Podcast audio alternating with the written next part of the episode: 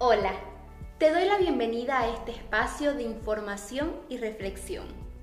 Sería ideal que intentes cuestionarte todo e incluso busques información a profundidad sobre los temas que trataremos. Así puedes sacar tus propias conclusiones. Los temas que trataremos en este video son el progreso, transhumanismo y un poco de posthumanismo. Suena interesante, ¿verdad? Porque lo es. Pero para llegar a entender los conceptos de transhumanismo y posthumanismo, necesitamos escudriñar en la historia, para así poder entender la idea de progreso. Cuando menciono la palabra progreso, ¿qué ideas vienen a tu mente? Dinero, vacunas, cura para enfermedades terminales,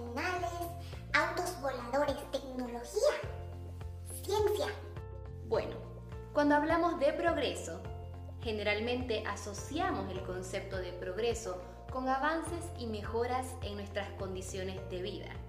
Eso es generalmente asociado a qué? A la satisfacción de todas nuestras necesidades, generalmente materiales. Para poder ir hablando desde la historia de esta idea de progreso, debemos saber que las antiguas civilizaciones establecieron bases de principios, ideales y valores morales sobre los que se sustentaban estas mismas civilizaciones. Sin embargo, no todas trabajaron en una idea o un concepto de progreso. De hecho, existen muchos relatos e incluso personas que aseguran que la idea de progreso nació en la ilustración. Estas afirmaciones son totalmente falsas. Un ejemplo. Recordemos que existieron muchos personajes importantes, pertenecientes a diferentes civilizaciones y periodos que hicieron importantes aportes para lo que hoy es la idea de progreso. Sin embargo, en esta ocasión vamos a hablar de los ejemplos de la antigua Grecia. Por un lado tenemos a Aristóteles, que elaboró una narrativa de tránsito del hombre desde las organizaciones tribales hasta el estado político. Por su parte, Platón decía que el hombre transitaba de un estado natural a organizaciones más complejas, sociales y políticas que encontraban su auge en la ciudad-estado. Podemos ver que ambos adoptan una perspectiva cíclica de los eventos humanos, todos con altos y bajos inevitables y con una mirada siempre puesta en el pasado que es su punto de referencia. En el 313 después de Cristo ocurre un punto clave para la idea de progreso, cuando el emperador Constantino anuncia el edicto de Milán que establecía libertad y tolerancia para las diversas religiones, lo cual benefició principalmente al cristianismo. A raíz de esto, el cristianismo se consolida como la religión dominante en el imperio acompañado de un crecimiento, un desarrollo teológico sostenido y una gran, gran expansión. Hasta la actualidad, la idea de progreso ha vivido una infinidad de cambios y aportes, tomando en cuenta todos los hechos históricos por los que ha pasado la humanidad hasta la actualidad, que de una u otra manera han influido en el concepto de progreso. Griegos, romanos, cristianismo, revolución científica, ilustración, revoluciones industriales, guerras mundiales y hasta ahora, siglo XXI. Han sido muchos los procesos por los que ha pasado la idea del progreso, pero para la actualidad nos deja cuatro pautas principales. Primeramente, debemos entender que lo que nos diferencia a los seres humanos de los otros animales no es únicamente nuestra capacidad para razonar, sino nuestra necesidad de trascender. Es importante hacer notar esto, ya que si limitamos la idea de progreso a la obtención de bienestar material, cometeríamos un atentado a la evidencia histórica. En segundo lugar, el ser humano nunca debería ser un medio para llegar al progreso, sino un fin.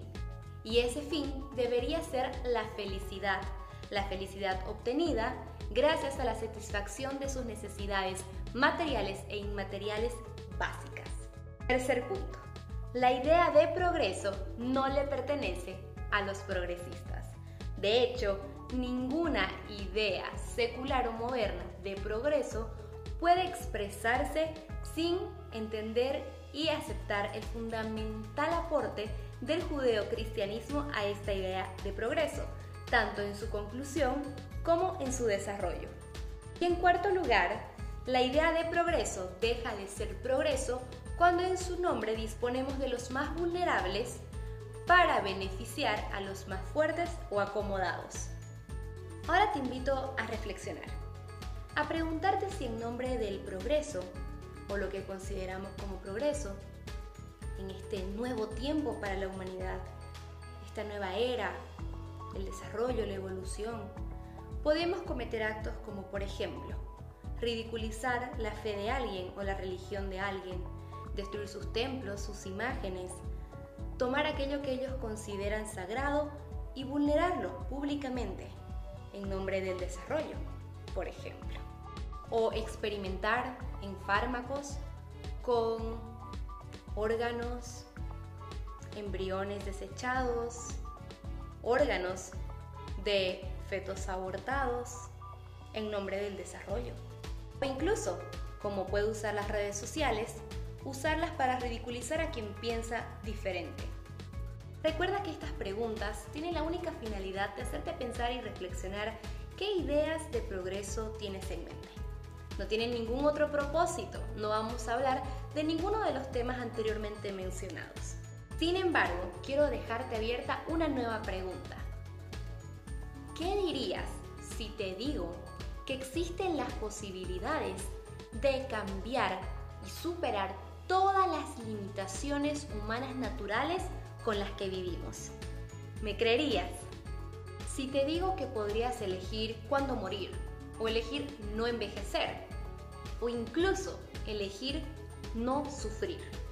Nunca, por nada, ni siquiera enfermarte. ¿Qué dirías? ¿Considerarías eso como progreso? No te olvides, como seres humanos tenemos la necesidad de trascender. Bueno, precisamente hablaremos de eso. Transhumanismo. ¿Lo habías escuchado antes? Partamos del concepto.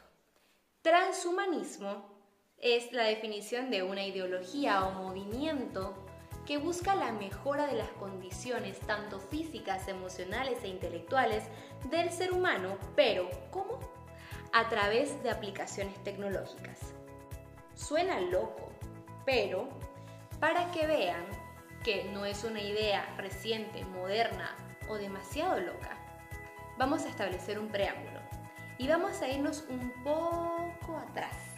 Seguramente todos recordamos a Victor Frankenstein, el personaje de ficción creado por Mary Shelley, un científico que en busca de crear una criatura hermosa, viva y con mejores capacidades que la de los humanos, termina creando un monstruo. A lo largo de la historia, el humano ha intentado superar sus capacidades, sus capacidades naturales, intentando siempre ir un paso más allá. Y si sigues pensando que esto del transhumanismo se limita a un libro de ficción como el de Mary Shelley, o a leyendas, o a ficción en general, te estás equivocando. En 1998 se fundó la Asociación Mundial de Transhumanismo y también en ese mismo año se publicó la Declaración Transhumanista. Para sostener toda esta ideología o movimiento, los transhumanistas establecieron tres problemas principales que el ser humano vive y que podrían ser totalmente remediables. Estos tres problemas son la muerte, el riesgo existencial y la idea de que la vida no es tan asombrosa o buena como realmente podría serlo. Ellos parten de la premisa de que la evolución biológica natural es un proceso lento y cruel, innecesariamente, y que se rige únicamente a la transmisión de genes, lo que nos hace seres vulnerables al dolor, al sufrimiento, los vicios morales y de manera evidente la genética nos condena a la muerte. Los transhumanistas sugieren que no tenemos por qué aceptar este destino mortal, ya que la tecnología podría emanciparnos de la fragilidad y la finitud de la naturaleza humana. Sugieren que la evolución biológica natural dé paso a la evolución por diseño inteligente. Los transhumanistas establecen tres principios básicos para sostener su ideología o movimiento. El primero es la superlongevidad. Ellos sostienen que el envejecimiento es una enfermedad, una enfermedad que podría ser remediable. Por ejemplo, mediante la medicina regenerativa, que nos brindaría la opción de elegir si queremos frenar o incluso revertir el proceso de envejecimiento, siendo este un derecho nuestro. El segundo principio es la superinteligencia. Esto supone que nuestro cerebro darwiniano, limitado, no nos permite vivir todas las experiencias sensoriales y cognitivas que podríamos vivir. Y ellos plantean básicamente que nos fusionemos con las computadoras para poder obtener el nivel de procesamiento de información que éstas tienen. El tercer y último principio es el super bienestar, que consiste básicamente en la abolición del sufrimiento. ¿Cómo? Mediante la manipulación de nuestros genes. Esta idea de convertirnos en superhumanos supondría precisamente el dejar nuestra condición humana. Estas intervenciones tecnológicas supondrían un gran cambio para nuestra naturaleza humana. Ellos están dispuestos a pagar el precio por los resultados esperados. Incluso sugieren el uso de tecnologías convergentes, diversas tecnologías que se fusionan y potencian para generar estos resultados esperados por los transhumanistas.